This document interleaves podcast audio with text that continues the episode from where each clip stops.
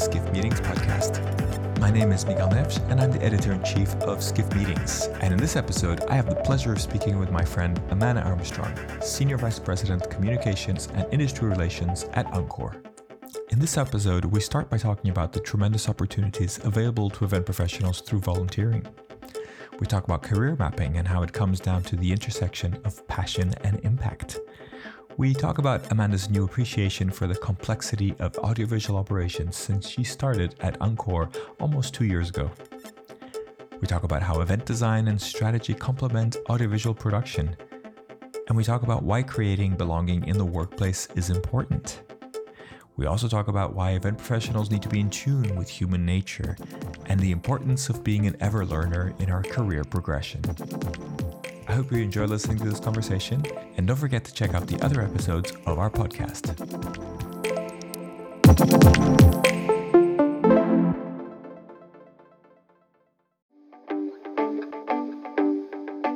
And now for a word from our sponsors.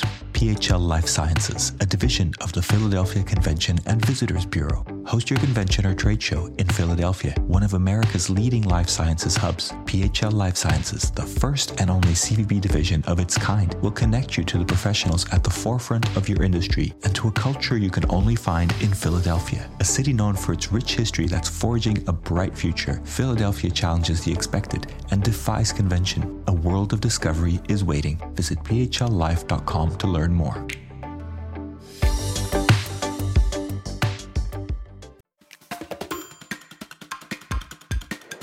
Welcome to today's episode of the Skift Meetings podcast. And today I am delighted to have my friend Amanda Armstrong join us at Skift Meetings at the podcast. Hi, Miguel. Nice to be on your podcast. Long-time listener. Oh, thank you very much. I, just learned that, so I'm I'm very happy to hear that. So, Amanda, we've known each other for a little while, a quick few years. You're now Senior Vice President, Communications and Industry Relations at Encore. So, congratulations. I think it's been about a year now, or just over a year, right? Yeah, I'm coming up on two years in January. So, um, yeah, a lot of reflection, but yeah, it's been good getting through my second year. I feel like that's always first year is just fire hose, and the second year you're actually seeing the impact. So, yeah, um, two years in January. Excellent. So, would love you to start by just telling us a little bit about your your history, your story, your your your journey so far, if you will. Uh, and I'd love to understand the first moment when you kind of understood the events industry, understood business events as a as an industry, as a thing. And maybe that was in college, maybe that was before. I think for a lot of people, it comes uh, somewhat naturally, but not necessarily a, a sort of obvious route. So um, start wherever you'd like to start. Oh, I love it. Um, no, it definitely was college. So I think you know that I'm from Colorado originally. And um, yeah, and I grew up there. And so when I decided to go to University of Colorado, which is where my dad also went, so a little bit of family pressure. I went thinking, how can I create some micro communities at this really large university? And so I joined the CU Snowboarding and Skiers Club, um, which had thousands of members and was going to their annual, you know, their monthly meetings, you know, learning about different ski equipment and the resorts and watching Warren Miller films and, um, you know, just making friends. And then I found out there was a spot open on their board of directors. And I was like, what's that? Um, it was volunteer and, um, and it was organizing basically chapter events and their membership. And so started getting into that I mean, you know, it wasn't altruistic. They paid us in season passes at ski resorts. So um, definitely, you know, there was a payout there, but we started organizing trips um, over Thanksgiving break, Christmas, you know, the holiday break, um, spring break for hundreds of skiers and snowboarders, put them on buses and send them to Utah, Wyoming, Montana, all over and we'd organize everything from you know the meals to the accommodations to the activities the ski passes um, so we were managing p&l's and um, and registrations and um, and that was kind of my first at, at 18 um, my first a- access into events and really experiential events um, you know and it was great and i i've been addicted ever since. That's quite a, a, well i love it how you went from sort of school trips and, and kind of something that sounds like a lot of fun to the P&Ls and sort of got, got quite serious quite quickly there, right? Yeah, we did. I mean, honestly, like you think about it now, the liability, I can't even believe the university let us do what we were doing, taking a ton of underage students off campus um, to do who knows what with a lot of beer and skiing and après ski. But we were signing contracts, you know, with, um, you know, accommodations. We would rent out huge condo complexes um, where we would have six people in a room. And so, um, yeah, there was, we had to know our contract negotiation. We had to negotiate. We bought a lot of insurance. Um, so, you know, it sounds a lot of fun, but as most event organizers know, there's a lot of risk, liability, emergency planning, and also problem solving along alongside all of these really fun ideas uh, when you start to to plan and orchestrate an event. So then take us through your, your career after that. You you then uh, I know you spent a lot of time at Enterprise, but you you had a few other jobs in between, right? I did. Yeah. So um, you know, after college, the ski bug was in me. So I moved to Santiago, Chile for to work for Portillo Ski Resorts, which the do- job never really manifested. I was going to be backcountry, but they had a bad ski season. And so we ended up my um my ski buddy and I, we just got jobs in Santiago and I worked for a newspaper the Santiago Times down there because my degree was in international relations. So it fit, and I wanted to, you know, better my Spanish. Um, and then I met, you know, someone that worked in the luxury travel industry, and he um, was there on a trip and said, "Hey, there's this company in St. Louis, Missouri called Intrav, and they hire kind of, you know, operations and logistics logistics specialists, and they send you all over the world." It sounds, you know, glamorous, but really, it's just a lot of, you know, pre-planning and site visits and advancing and and um and I said, you know, that sex sounds a heck of a lot better than grad school. So I deferred and um and and moved to St. Louis, sight unseen, really. And I was with a, a luxury tra- travel company there for five years, um, and and they sent me all over the world. It was an amazing experience. Um, again, lots of logistics, contract negotiations with airlines, riverboats in Europe.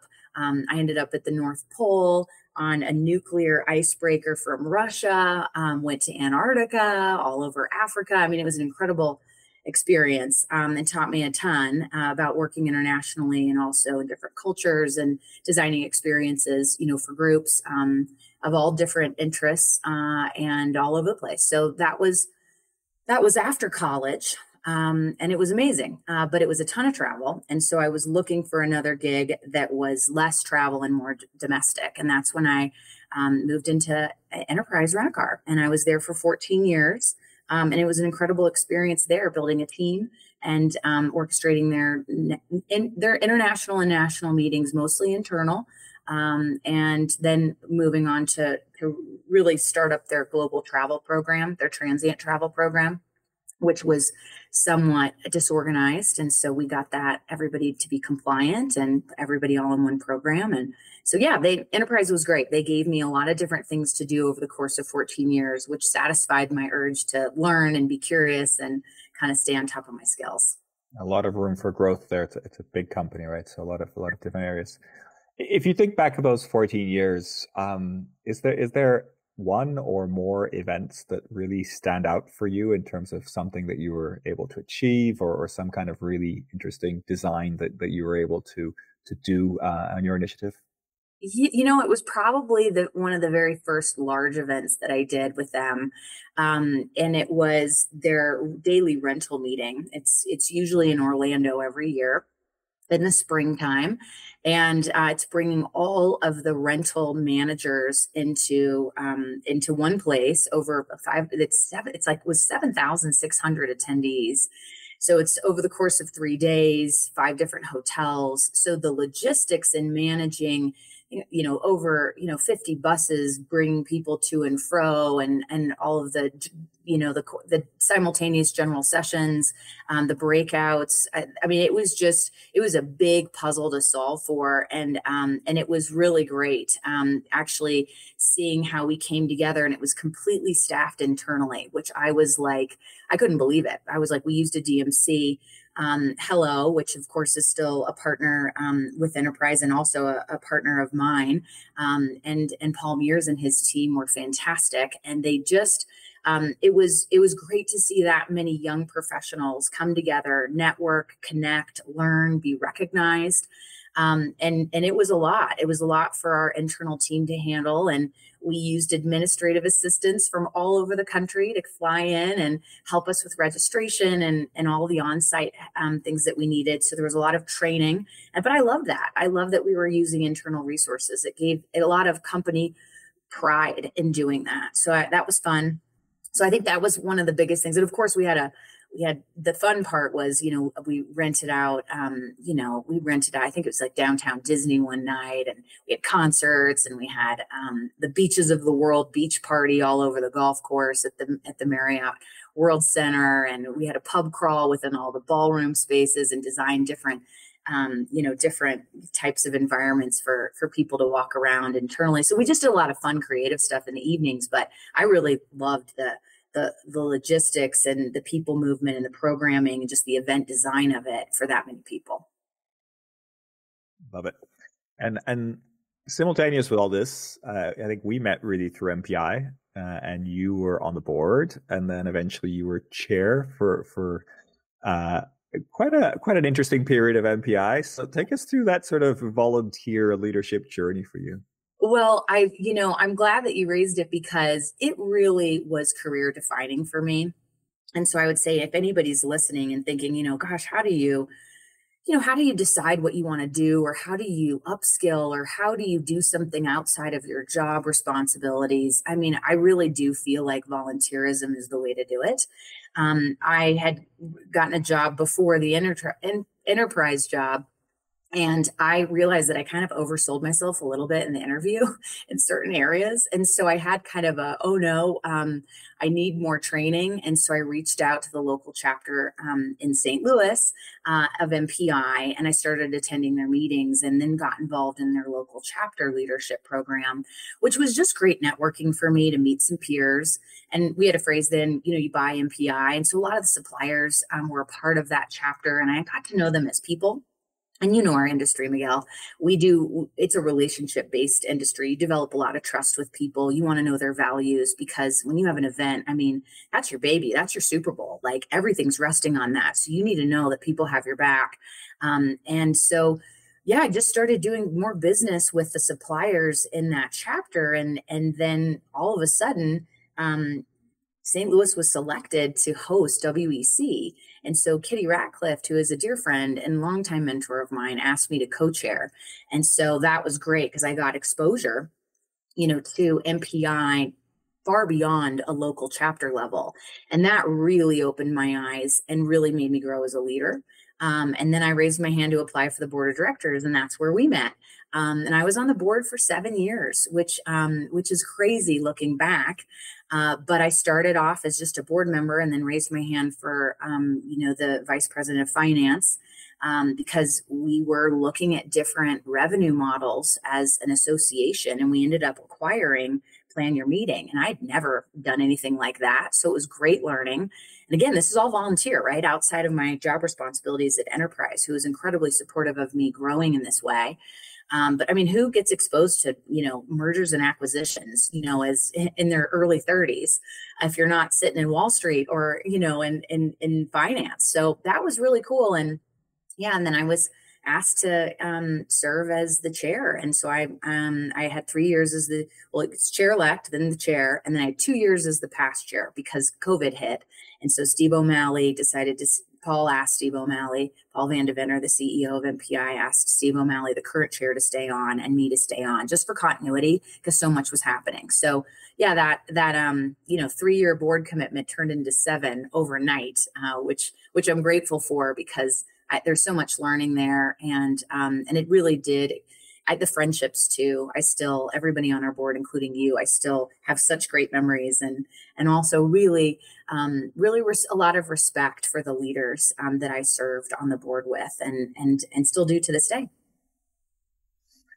So tell me a little bit about the jump to Encore. Um, obviously, Encore is a massive company, big player in the space. I think nobody would uh, would argue with being the, the largest AV company in the world. Of course, do other things as well.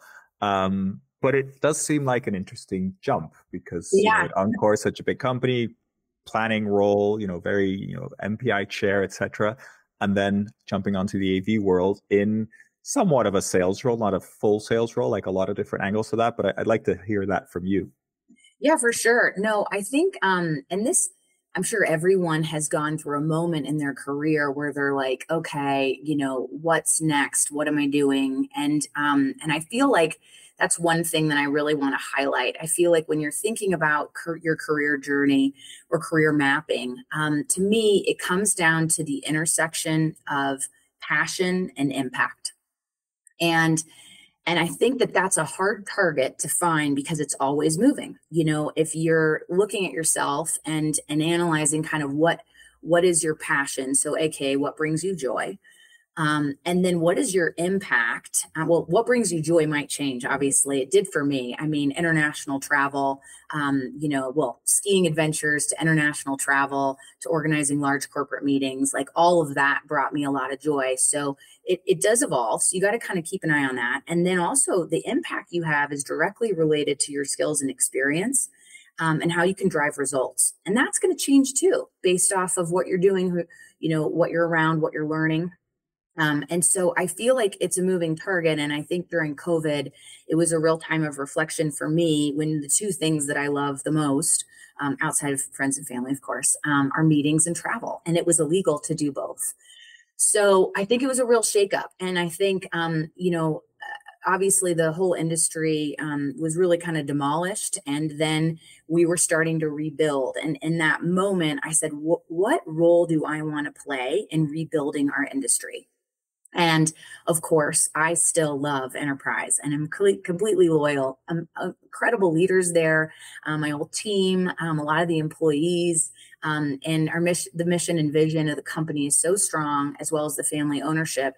So nothing wrong there, but they're a mobility company. And so I thought if I'm going to have an impact, I really need to move into a company that is 100% centered around the events industry. That's where I'm going to have the most impact in this next chapter. And the need was a rebuild. Um, and my passion was still the same, you know, connecting and inspiring people through events. Um, which is actually the mission of Encore. So it was kind of a perfect match when I started to look at what they were trying what what their mission and purpose is as a company but then also where were they in their journey? And they were looking to rebuild differently. And when i kind of dug into that um, it was things it was values that were really important to me around de and i um, around bringing more women into audiovisual and tech. That was important to me on creating a different culture um, that's more inclusive that's centered around belonging um, you know they they were leveled in the pandemic and um, you know i think they were down to just over or maybe around 2,000 employees, um, down from 12,000 at one point. So you can imagine when events started come back, the hiring that they've done in the last year, I think it's over 6,000 now just in the last 18 months, just to get back up to speed. And that's a real opportunity to set culture and to focus on initiatives internally. And like I said, um, you know, you know, the inclusive and um, uh, workplace was important as well as a diverse work force was important to me. And so it really just started to align on my passion, my impact, and um, my values. So, has this made it easier for you to explain to your family and friends that aren't in the industry what it is you do? Yeah, you know, it depends on the day. So, I think so. Um, um, I do think being a part of Encore, um, you know, and they immediately went to the website and saw, oh wow, you know, you guys are more than just um, a technology company, you're an audiovisual, you you do event design, um, you do event strategy, uh, you do production.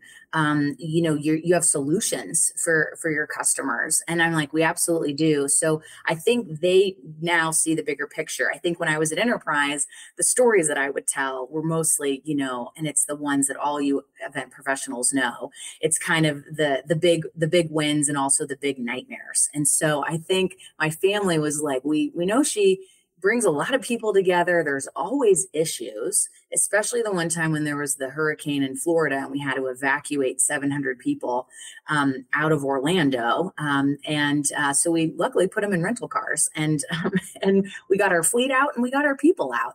But that was a really stressful 36 hours. So I think for a while my family thought that I was somehow involved in evacuations. Um, and from events. But yes, I do think Miguel, it helps now um, letting people know that you know you know the company that I'm a part of is really solutions end to end solutions for for meeting planners. Um, whether you're doing breakouts at a hotel or you're organizing something much larger for thousands of people, we will provide the solutions there. And um, and working in in my department which is marketing and being over communications and industry relations um, you know is is really rewarding for me. So i'm not doing the logistics and operations anymore. Um, i do a little bit with industry relations which is fun um, but yeah i'm out of that ops role now and and more sitting on the corporate side.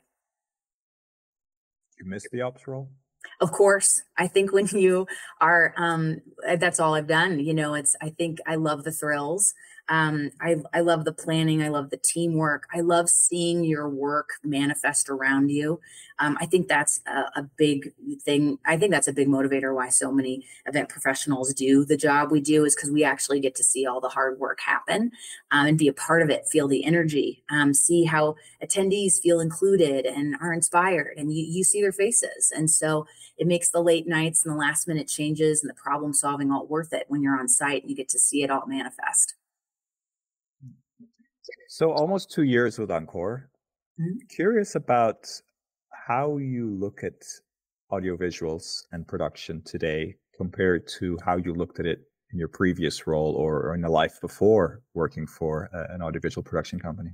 Yeah, so that's that's a great question. I mean, for me, I always knew that it was complex. Um, you know, we use several um, audiovisual providers um, and production providers at Enterprise um, along my 14 year journey. So, and they were an extension of our team. Um, they were family to us because they had our back, and there was always, you know, there's always issues with technology. So I always knew it was complex. I think um, being a part of such a large organization, you know, with over 10,000 employees at this point across multiple countries, um, just the the enormity of you know our warehouses our equipment transportation you know the the way we get equipment from place to place the the training involved. Um, encore university is top notch as far as employee training um, that i've seen. And um, and and you know i've been around um, you know with my service and you know the with the associations. Uh, it really is preparing our team members for a career. Um, and and it's more than just tech um, videos and training, it's leadership and communication styles. I mean, you really can have a career at Encore, and I I think that that piece of it I never knew. I, I mean, I knew there was training, but I didn't know the investment um, that this company was making in its team members for the long haul. And um, and that's I, I it was something that opened my eyes and and also uh, also you know to the the the buying for the supply chain of you know how much equipment we buy and um, and and how to keep it organized and and, and tagging it and shipping it. And um, there's there's a whole you know logistics piece behind supply chain and, and equipment management that um, is you know I, I always knew it existed but you know now i know much more um, about operating a business of this size. So i think the complexity is is the is what I you know really opened my eyes to, um, and then also the level of training um, that is for our professionals. I, you know, I I really have a, a a, a, a larger respect um, for them as individuals because I, I always knew our audio, our A1, as we call it, our audio one or our video one guys. It's like I knew that they'd been doing their jobs for, for many years, but um, the technical expertise that they need um, to know all the equipment, to know the latest and greatest, and also to problem solve on site, that's years and years of technical training. And um, it's, it's nice to know a little bit more about it, um, having sat through some of those courses just to get better knowledge myself. Are you ready to celebrate your successes in the world of meetings and events? The Skift Meetings Awards are back for 2024, recognizing the most innovative business events companies across 15 categories, and we want you to be a part of it. Winners will feature on Skift Meetings, sending a clear signal to events professionals around the world that these are partners they can rely on. The final deadline for submissions is June 11th. We encourage you to start your submission today to secure the best entry rates. For more information and to start your submission, head to live.skift.com.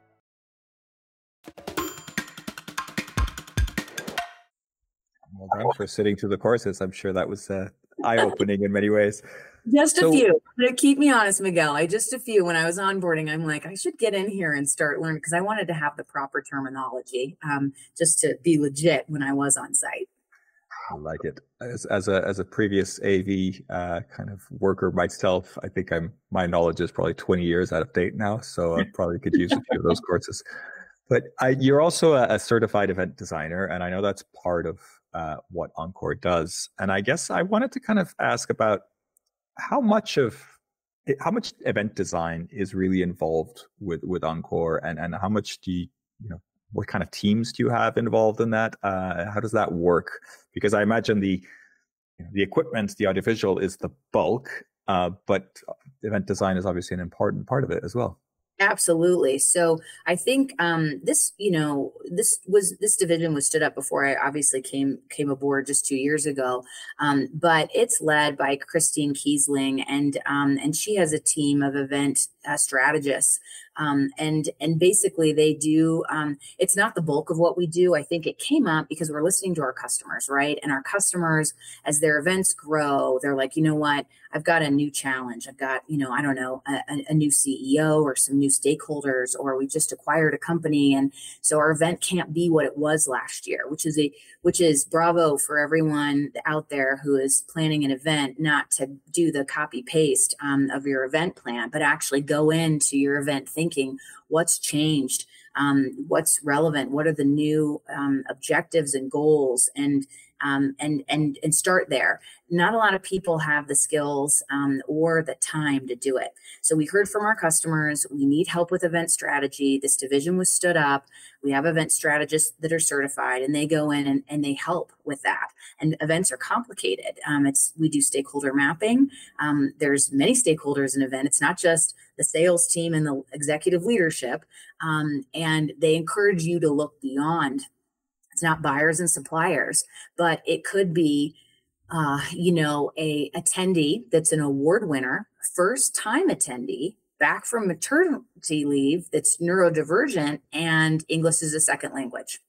So that's your that's one of your attendee profiles. And so I think it's so important that when you're doing this mapping that you think about for your event to be successful, you need to not just balance, you know, the ROI of it, but you also need to be looking at your attendees and thinking about what how can we customize and personalize this event so that they feel included, they feel like they belong, and they feel like they can connect because if they don't feel like they're included and they belong then they're not going to connect they're not going to take away what you're hoping to create whether it's the retention of information or you know assimilate you know like adopting a new culture or networking or even selling um, if they don't feel like the, the, the event is for them, I, I think that the, you're going to notice a lot less engagement. And so that's kind of, to me, kind of money down the drain.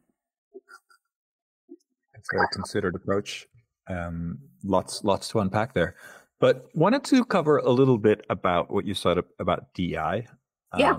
And and and I mean, audiovisual, as far as I understand it, is is one area or one of the few areas in the meetings industry that's very male dominated.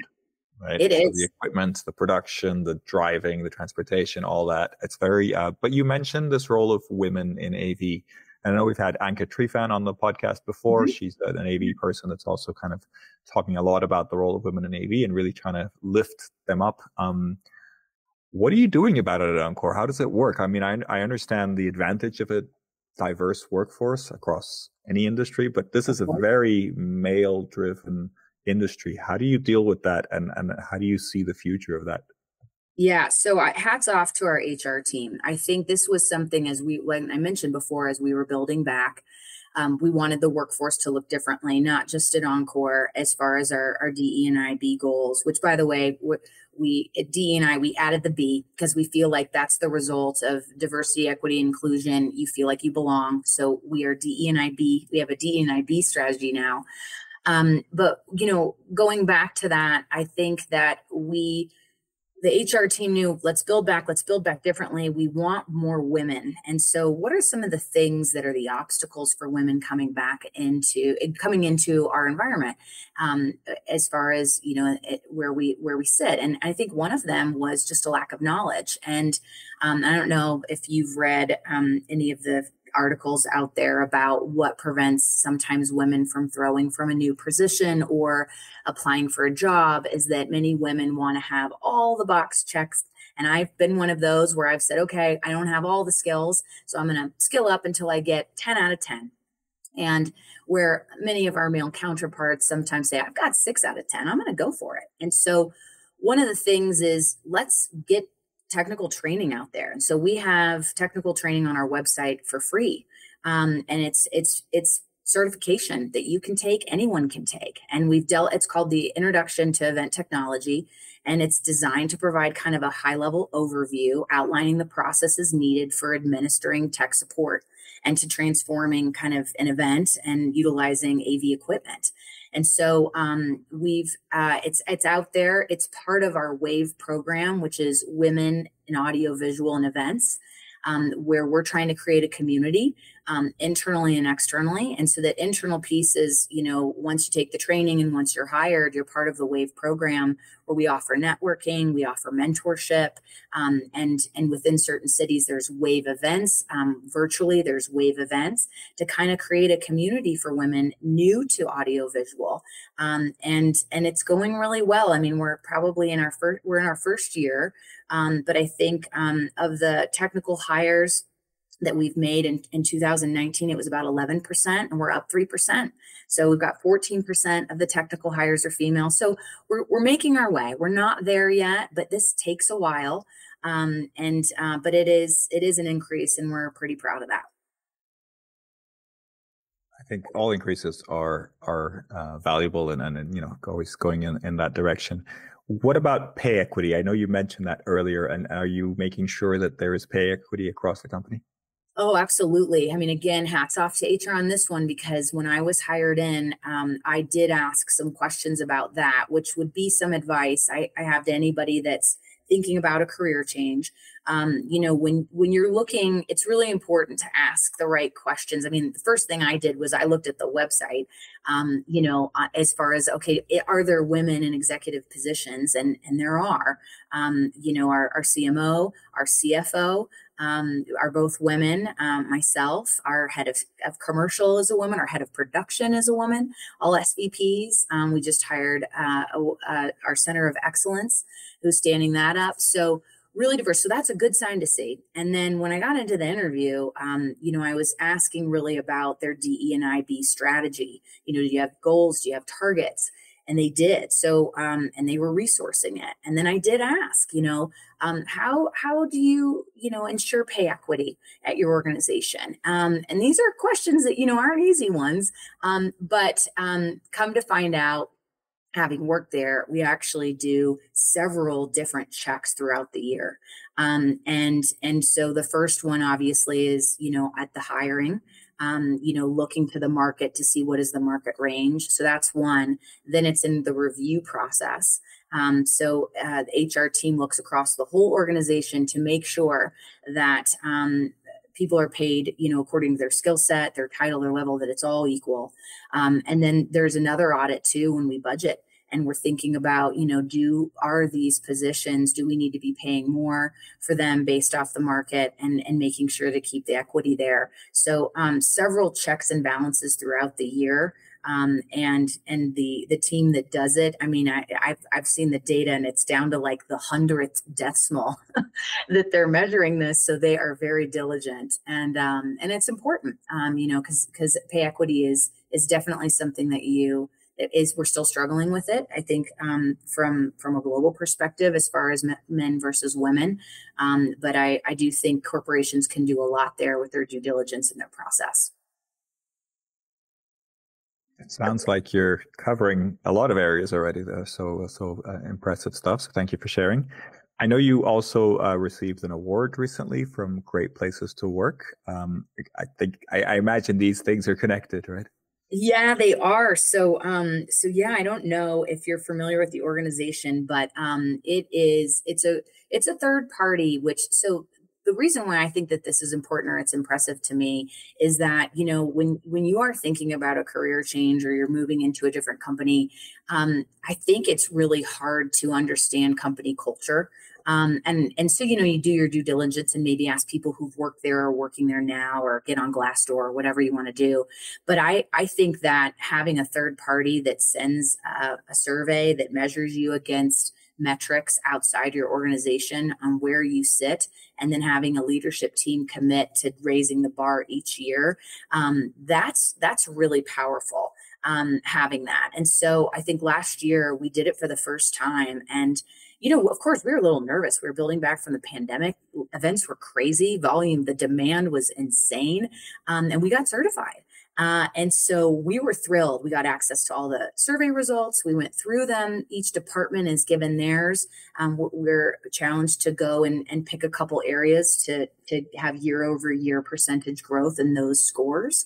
Um, and then so just yeah, this fall we got our second Great Place to Work certification, and we were recognized in actually more countries, seven now. So it would be Australia, um, Austria, Canada, and Mexico, um, New Zealand, UAE, and the U.S. And so uh, and that grew from last year. So um, we were really excited about it and and it's a great way it's a good anchoring principle which is one of our strategic pillars for next year is to be creating a great place to work for all. That's one of our pillars and so all of our plans need to have something around that um, you know around leadership around retention uh, around teamwork and communication um, all the big things that make a place great to work. Love it. I think that's uh, that's a nice way to bring things together, right? Because you you're working on all these different initiatives, but ultimately it's the result you want, right? That belonging, that having a great place to work is, you know, the end result that you're looking for. So I, I, you must be proud yeah i think you know it's it's it's leading to what i mentioned before as the belonging right? Um, that's the outcome that we want our team members to feel. And as leaders um, you know i think it's our job to make sure that we are creating a sense of belonging in the workplace. And there's a lot that goes into that. Um, but it makes sense for us to do it internally because we're really trying to do that externally with our attendees because um, we want them to come together and feel belonging. So i think you've got to do it in both places um, and i think internally i've always I've been impressed with. We have employee resource groups. We call them BRGs, but it's an employee resource group. Um, and and we've we've got several of those to have those micro communities like the Wave community, um, and and that does help. I think create a sense of belonging at a big corporation.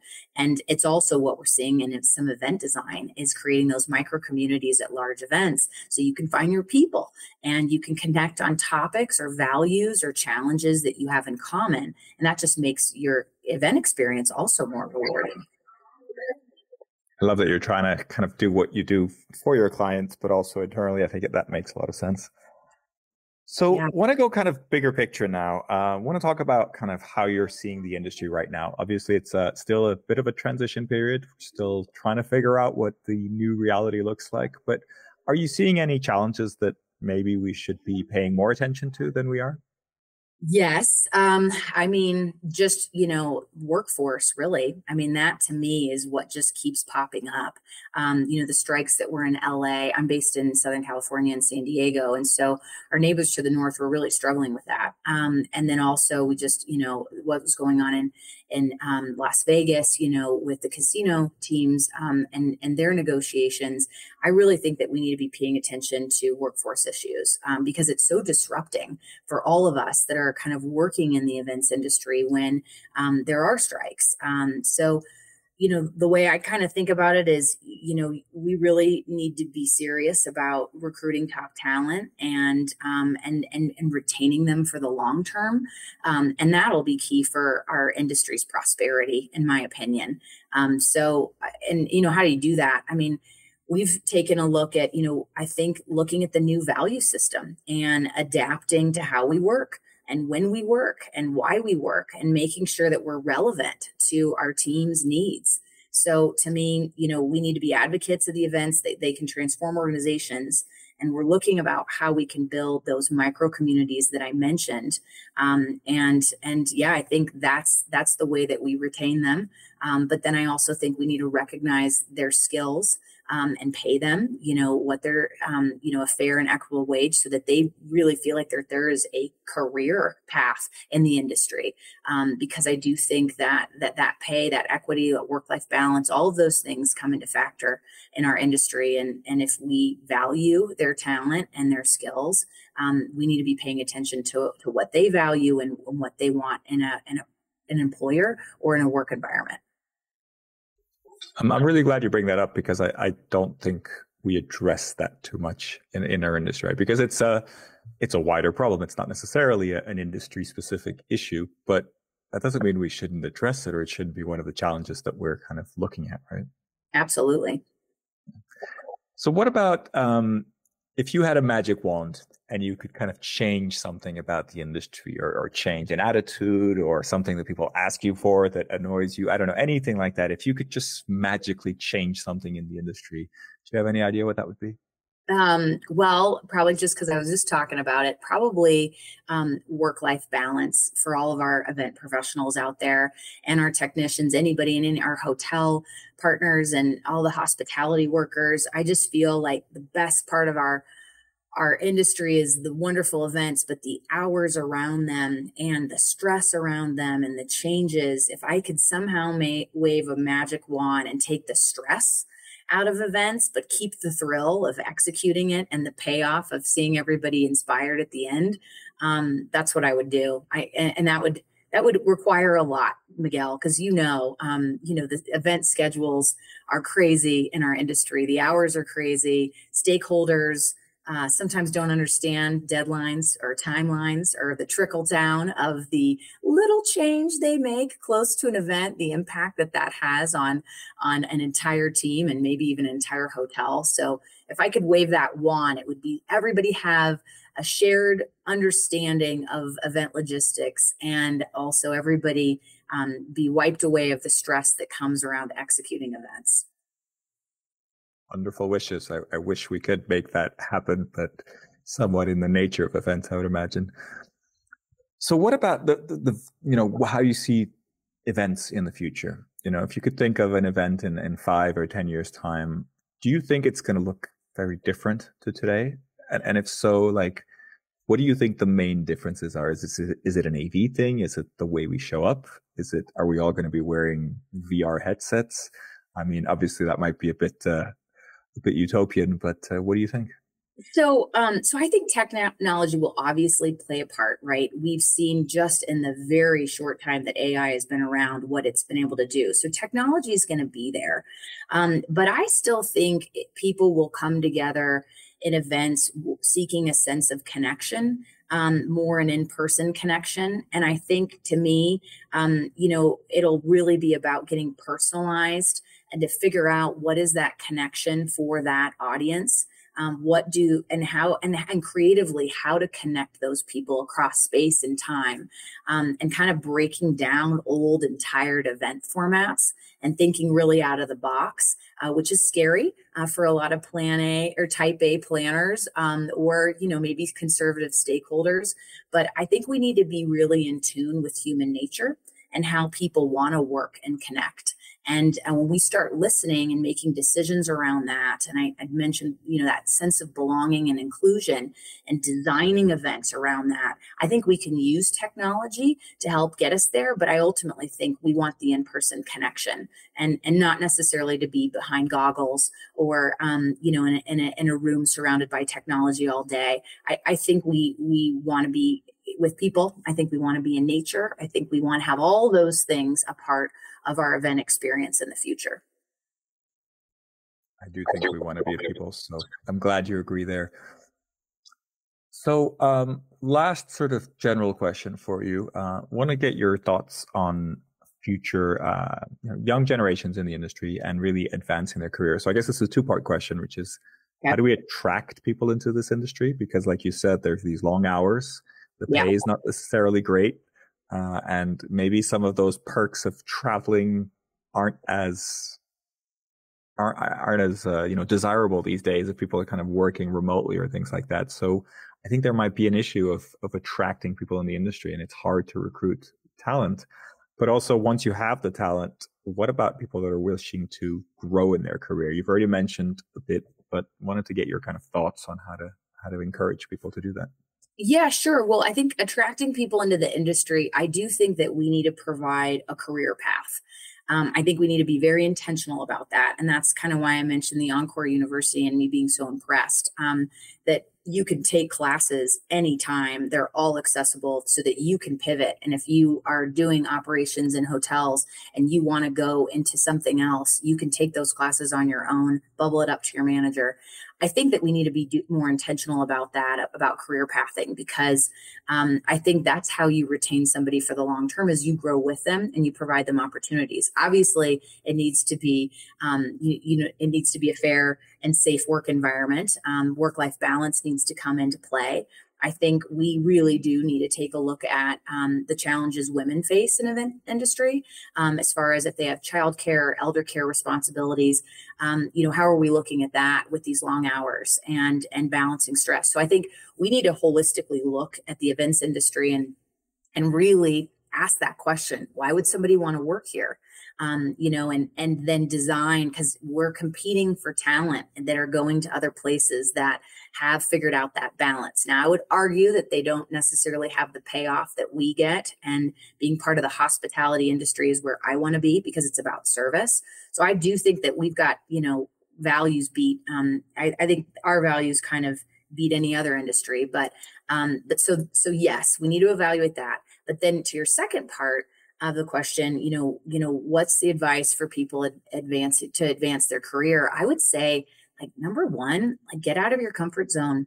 It's scary and it's a little cliche, but I think we need to learn as as professionals um, and as folks wanting to grow to be able to cope with a bit of failure and to let go of that perfectionism that we might have or that risk of failure or that risk of not being good at absolutely everything i think we just need to accept it um, so that would be one piece. And then the second thing I would say is start preparing now for your next role. And you might not know what it is, but just stay curious, you know, take classes, upskill, network, um, just be thinking like, I don't really know where the next opportunity is going to come from, but I'm going to do some different things. I'm going to maybe volunteer i'm going to take some classes online i'm you know just I, I i, think just start kind of preparing now so that you are kind of an, an ever learner and you're continuously invol- evolving. Because I, I think trying new things and stretching yourself um, i think it's really important keeps you you know you're able to adapt you're resilient um, all of those qualities i think will will serve you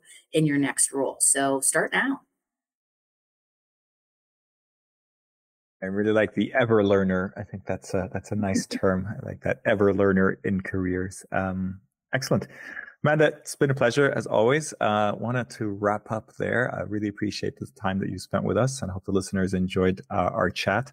But I wanted to get your recommendation for somebody else who should be a guest on the podcast. Well, I would say um, Michael Bush, who is the CEO of Great Places to Work. Um, I was able to see him in an industry event on stage talking about his leadership style and his company and what he's trying to do. And I really respect his mission. Um, so I would say Michael Bush would be the next person to have on the on the podcast. Excellent. We'll try to make that happen. I think it's excellent suggestion. So thank you for that. Amanda, it's been an absolute pleasure. Thank you for taking us through your journey and your role and all the interesting things that you're looking at at the moment. I think it was very interesting for me and hopefully for our listeners as well. Right. So appreciate your time. Oh, my pleasure. It's always nice chatting with you, Miguel. And um, yeah, until the next time. Thank you very much.